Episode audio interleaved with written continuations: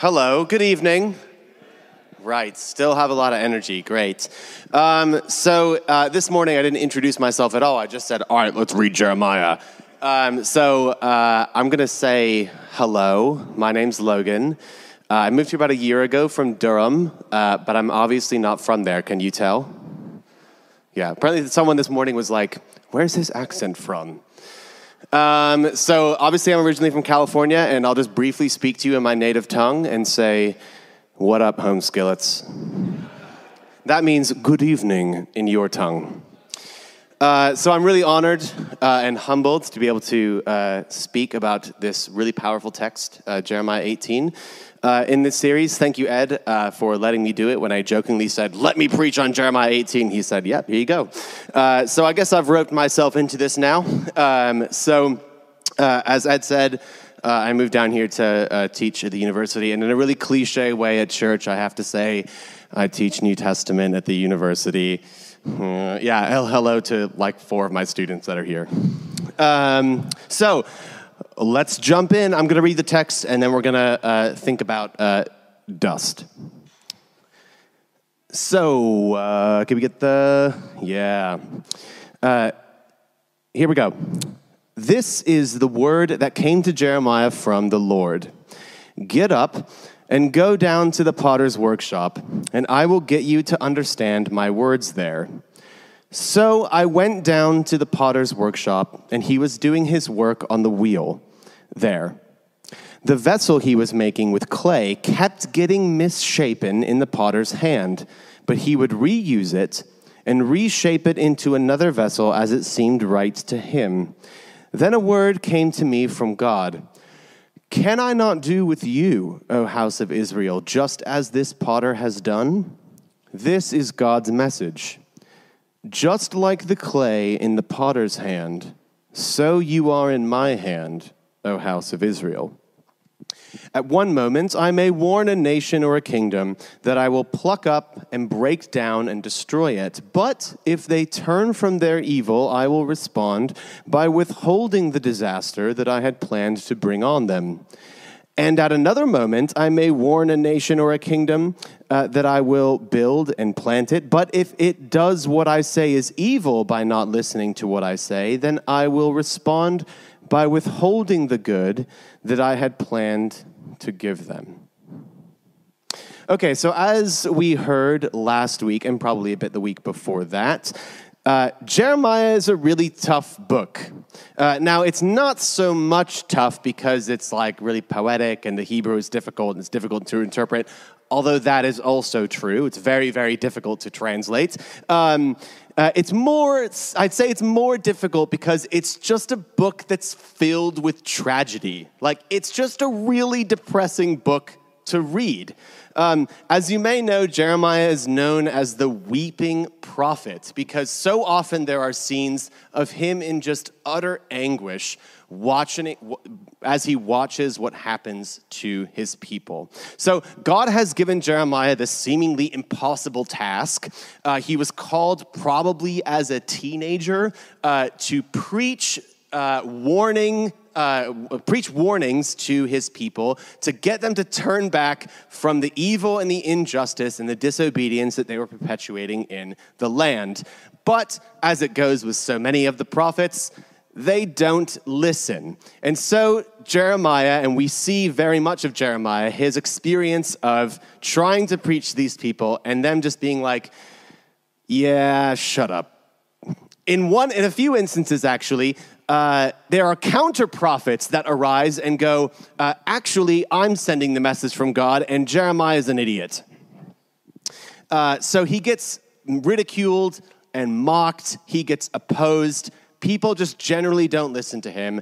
And he gets really upset with God as well um, for giving him this seemingly impossible task that has made him and brought him to so much despair. And part of the reason why he knows uh, or why he feels so much in anguish is that he knows what's going to happen if Israel persists in disobedience. If they persist in disobedience, God will send them into exile. He will uproot them from their place in the promised land, and he will send them into another nation to be ruled over by a foreign people. Now, part of the reason why uh, Jeremiah knows this is because previously in Israel's history, this had actually happened before. Uh, so uh, before, when when King, when David and Solomon were kings over Israel, all twelve tribes were all happy and nice and united together. It was the United Kingdom of Israel.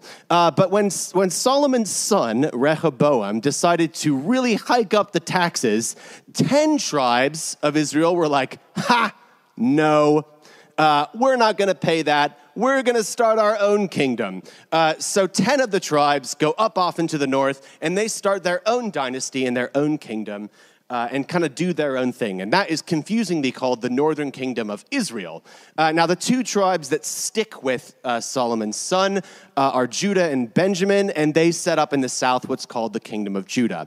Now, according to the book of First Kings, all of the kings in the Northern Kingdom were evil. Every single one did evil in the sight of the Lord. They made them worship other gods. They ignored God's laws. They ignored his commandments. They didn't perpetuate justice in the land. And God was like, all right, it's time for some discipline. And in seven twenty-two B C E, the neighboring superpower at the time, the Assyrians, come in, wipe them out, and take them all into exile. Now, the southern kingdom, where Jeremiah is from and to whom Jeremiah is preaching about one hundred years later, um, has been a bit more obedient, not always, uh, but a bit less bad than the northern kingdom. So they've been given a bit more time. Uh, but Jeremiah knows where this is going to go. Jeremiah is preaching about one hundred years after this, and he knows that if they continue to do this, Babylon, who's the contemporary superpower at that time, is going to do the same thing to the southern kingdom as what they saw Assyria do to the northern kingdom. So Jeremiah is really, really in anguish about what he knows is going to happen. But as mentioned, they don't listen to him. He's mocked, he's ridiculed, he's ignored, he's laughed at. Other prophets prophesy against him, whatever. And Jeremiah just is sitting in the midst of this utter chaos.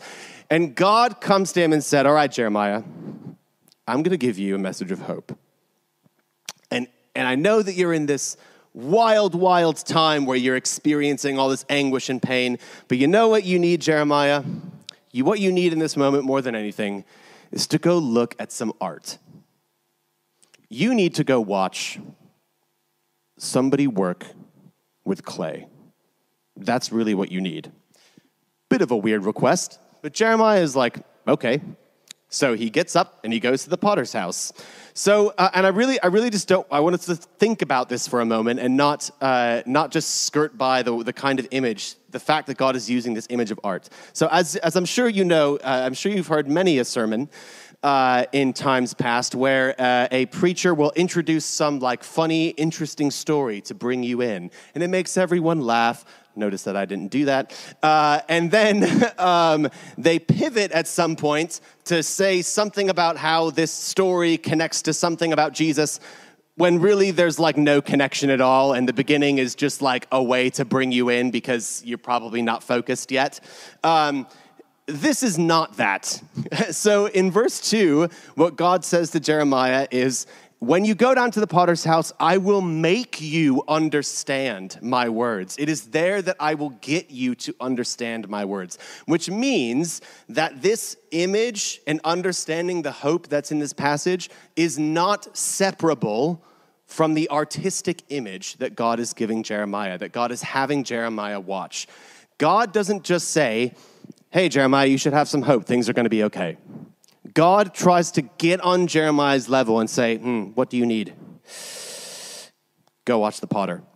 Um, so God is not getting Jeremiah just to think about Israel or to think about hope or to think about clay. He's getting him to think with clay. And so we're going to do the same thing this evening. Uh, so uh, naturally, in a bit of like maybe method acting uh, extraness, Uh, I decided that if I was preaching on Jeremiah eighteen, uh, I need to actually go do this. So uh, that's a thing uh, that I did uh, with another person from this church. Uh, I decided that I would go and actually work and take a uh, clay throwing class. Uh, throwing clay means working with clay on a wheel. Uh, so that I could understand this passage better. And I, and I learned a lot of things by reading about what other potters have written and also in my own experience. Uh, and so I'm going to share some of these um, points with you. So those of you who, oh, sorry, the thing I created is this. Yay, yay. It's very small, and we'll come back to the reason for that in a moment. I'm sure there's a point there. Um, thank you. Uh, so those of you who I work with clay will know this. Uh, if you're forming something on a wheel, like a cup or a bowl or a vase or whatever, as you go along, you can kind of like feel some like weird wonky bits like start to form. Uh, but if you do that, you know, as they start to like push back on you and they, it starts to get all lo- it's all lopsided, you can kind of like fix it in the moment. But if you end up getting towards the end of your creation, uh, and it's still kind of wonky and wobbly and not out of sorts, you actually can't fix it at that point on the wheel. You have two options. Uh, you can either chop off the section uh, that's wonky and throw it out, uh, or you can start from the beginning. You can collapse it back again, and you can start from scratch and start to try and work out what you were trying to do from the beginning. Uh, in other words, throwing clay is really not easy. It's actually really difficult. And often when you're trying to create something, you have to take multiple and multiple and multiple attempts to try and get the clay to do what you want it to do.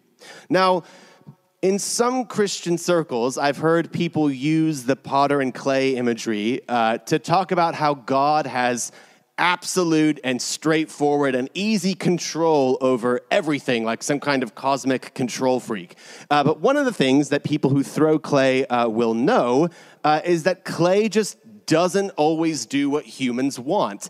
Clay frustrates humans. And so working with clay on the wheel requires patient attentiveness. And for many potters, it takes them years to figure out how to listen to the clay, work with its stubbornness. And in fact, uh, here's uh, one potter who says that uh, clay has a mind of its own. So uh, this potter says, uh, the funny thing about clay is it kind of has a mind of its own.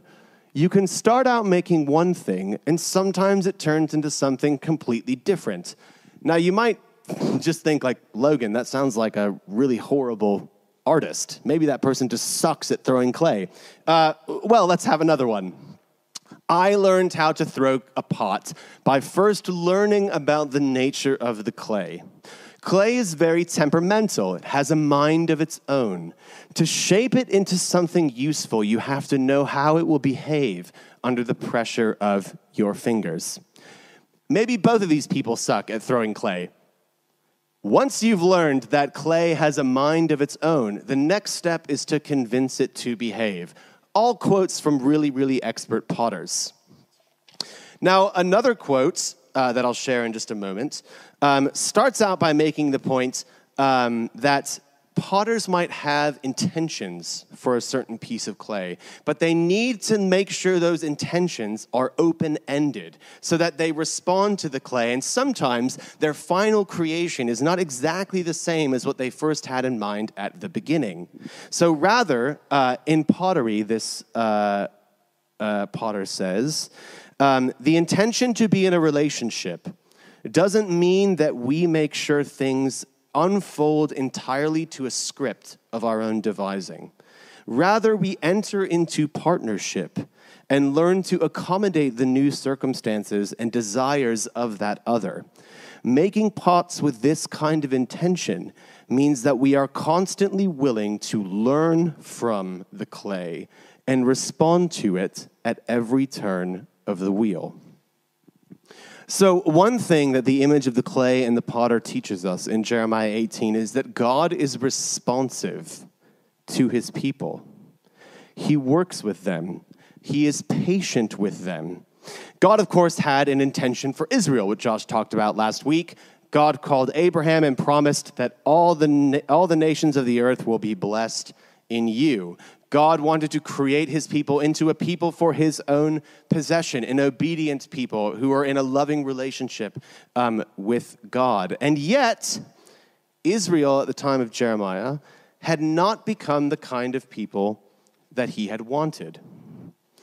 The clay had frustrated the initial plans of the divine potter. Yet to stay faithful to his own promise, to his people, to his own covenant, he persisted with them. He was patient with them. And he intended to work with them to try and get beyond their stubbornness. Now, when he has intentions for his people, for his clay, if the clay pushes back, God moves his hands in a new way in response to the clay and tries to work out his intentions in dialogue with the clay. Now, like a master potter with clay, therefore God knows how to carefully respond to it, even when it's not working with him. And this means that, curiously, Jeremiah eighteen teaches us that God does not determine the destiny and story of his people in a single-handed way. He works with them. His sovereignty, his rulership over all things is actually most clearly shown in this passage, not in his meticulous, obsessive control over every single event, but rather in his masterful skill in delicately and cautiously and patiently shaping his people into the kind of vessel that he wants them to become. Now, let's just think about this for a moment. Step back and think at the thirty thousand foot level. We're literally talking about the God who creates all things, the ruler over all things, the one who spoke everything into existence. He could flick the sun into the next galaxy if he wanted to. He could speak a little word and every volcano on the earth would erupt. And yet, that is not the kind of power by which God decides to relate to his people. The God of the universe, the creator of all things, has decided to enter into a dynamic and responsive relationship with his people. In other words, he has decided to limit himself to be in this relationship, which means that God has not decided to determine our destiny all by himself. Rather, he partners with us. Now, I think, I think we actually understand this intuitively. It's not as paradoxical as it sounds. A masterful potter doesn't just snap their fingers and boom, a beautiful bowl appears on, on the, uh, on the wheel. If they did that, they'd probably be a magician and not a potter. You wouldn't be like, wow, that person is such a good potter. They just snapped their fingers and boom, clay appeared in the shape of a bowl.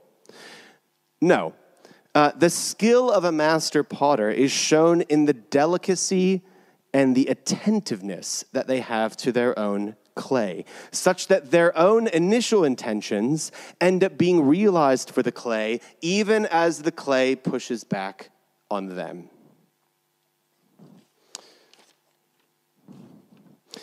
Yet, at the time of Jeremiah, Israel was pushing back on the hands of the divine potter. They had become so misshapen and so out of sorts. God had worked so patiently with them, and yet they continued to resist him, and they failed to become the kind of vessel that God had initially planned for them to become, a blessing to all the nations. Now, unfortunately, because they had become so misshapen, what Israel needed in Jeremiah's moment was to be collapsed back into a formless lump so that God could start with them again. And this is exactly what ends up happening. In five eighty-six B C E, by the time Israel had persisted in their disobedience, God sent the Babylonians to take Judah and Benjamin, the southern kingdom, out into exile into Babylon. Now, because God remains always faithful to his promise to this people, that means that he does not cast them away. He does not chuck them in the bin because of their disobedience. He doesn't give up on them. In other words, he doesn't say, gosh, this piece of clay is being so obstinate. Ah, let me just get a new piece of clay and hopefully that will work. No. God's promise to Abraham means that he's committed to working with this lump of clay, no matter how obstinate and, and resistant it is. He has decided that he will work out his purposes with this lump. And so, even in the midst of their exile to Babylon, God is not done with them yet. And so Jeremiah's message of hope, or rather God's message of hope for Jeremiah in this moment, is that when Israel inevitably goes into exile, it doesn't mean that God has abandoned them. Rather, he's disciplining them. He's returning this, a, this misshapen vessel back into its formless lump so that he can begin again. So that in this process of being disciplined, Israel needs to know that they are still in the hands of the divine potter. No matter how many times he has to discipline them, no matter how many times they resist, God is still forming them. And so he says to Jeremiah, just as the clay is in the hands of the potter, the potter who collapses the misshapen vessel back to start over again, just as the clay is in the hands of that potter, O house of Israel, so you are in my hands. In other words, I'm still working with you. I will keep working with you, and I and I am not done with you yet. Now, this story, this really beautiful story about God as the potter of Israel as clay, is not just this one-time thing. It's not just this ancient people who are likened to a ball of clay. In fact, Uh, in Genesis two, in this deeply moving story of the creation of humanity, um, the creation of humanity is depicted as an event of divine pottery. Now, it says in Genesis two that there was this wetness seeping up from the ground that watered all of the face of the earth. And God comes over to this wet ground, and he scoops up this lump.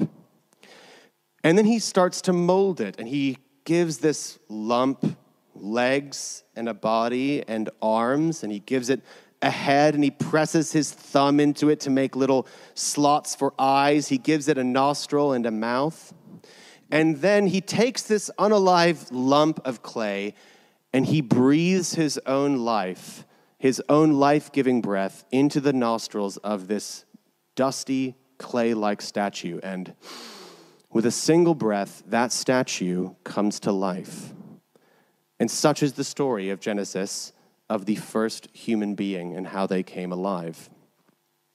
Uh, Adam was created as a living statue of God. And yet, this comes with a catch. Even though the first human is filled with, the, with God's own breath, he's still also made of the ground. He's still also made of clay. He's still also made of dust. In fact, even in that story, it doesn't even call the human a human. It calls the human an atom of dust, a human of dust. This person, though breathing in God's own breath, is still made from the earth. Now, let's think about this, right? Dust is really frail. It doesn't easily stick together, even if it's wet. It will fall through our fingertips when we try to pick it up. If we try to make something out of dust, it can easily crack and crumble, even with the slightest disturbance. Um, who's made a sandcastle before in their life? Who's seen one of their beautiful creations be absolutely destroyed by a big wave? Same thing, right? Even if you make this amazing, intricate, and beautiful structure, there might just be one wave that can just absolutely wipe out all of your glorious creation, because stuff like that from the ground is really fragile. Or, if we're speaking in clay terms, it's really malleable. It can be affected by things from the outside. Now, this frailness and this vulnerability has both a good side and a bad side. But we're going to start with the bad news first. Uh, on the bad side, it means that we as creatures of the dust all live in a constant state of vulnerability. We are not only susceptible to illness and sickness and disease and death, but we're also susceptible to the illness of evil, to sin, and to the ways that other people can harm us, to trauma and to tragedy.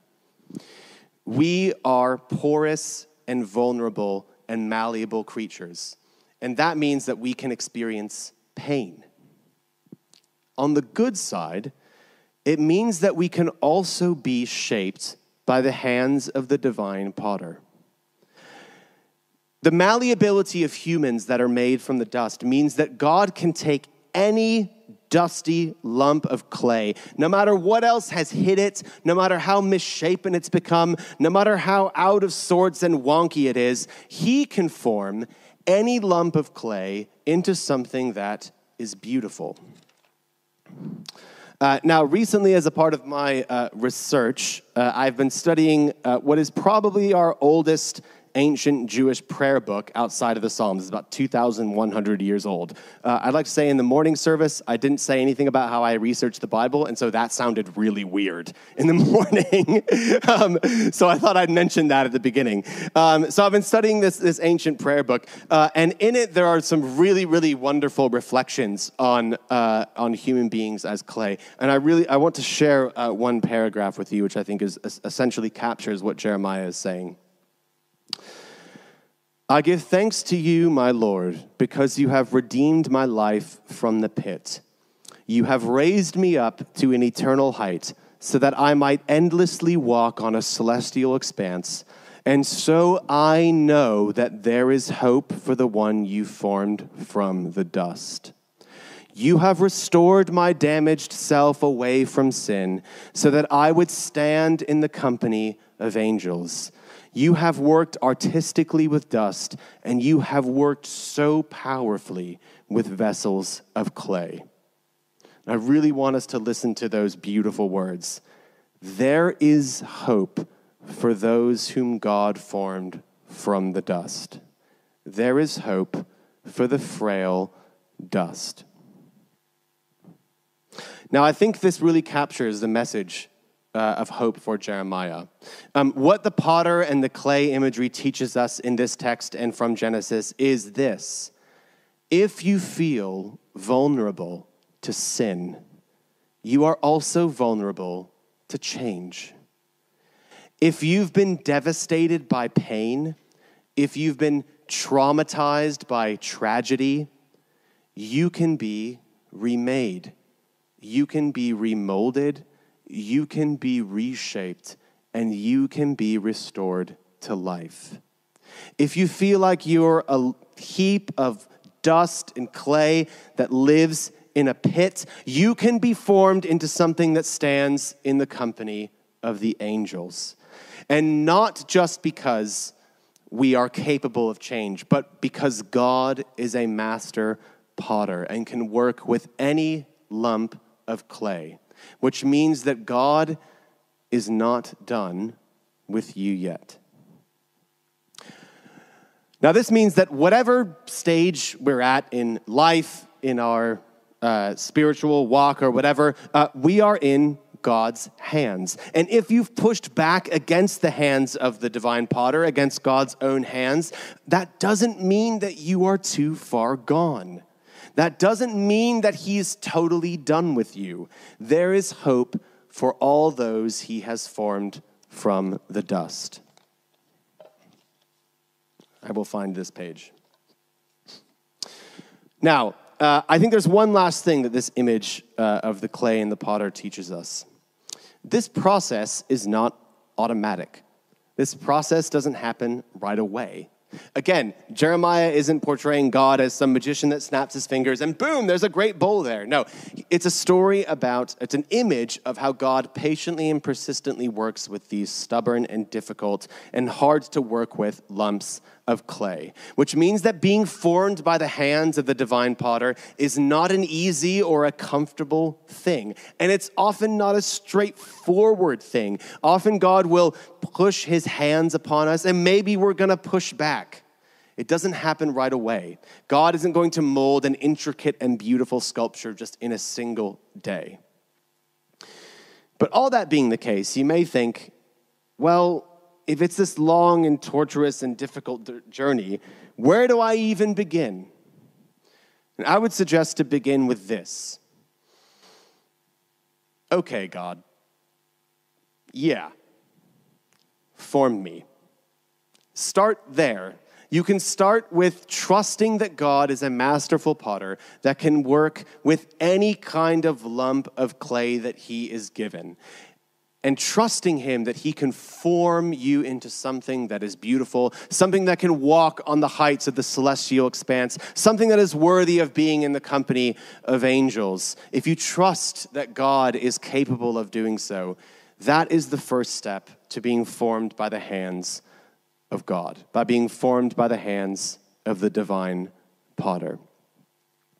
Now, at the same time, I would urge you, don't resist his hands. As we see in this passage today, it is indeed possible to push back and resist the hands of God when he's forming us. He's not going to force us into a relationship with him. He's not going to force you to become something that you refuse to become. But I urge you, don't resist him, because being worked on by God's own hands is a wonderful and glorious thing.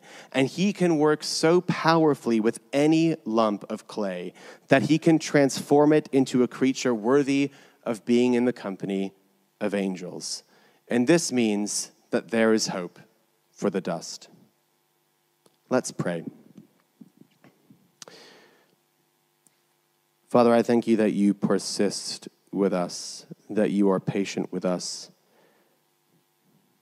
that you have limited yourself to stand in relationship with us. We pray that you would make us responsive to your hands when they press upon us. Let us trust you to form us into something wonderful. And we long for the day when we are clothed not with bodies of dust and clay, but with bodies of light. May we look forward to that day and trust in your power to transform all things for good. Amen.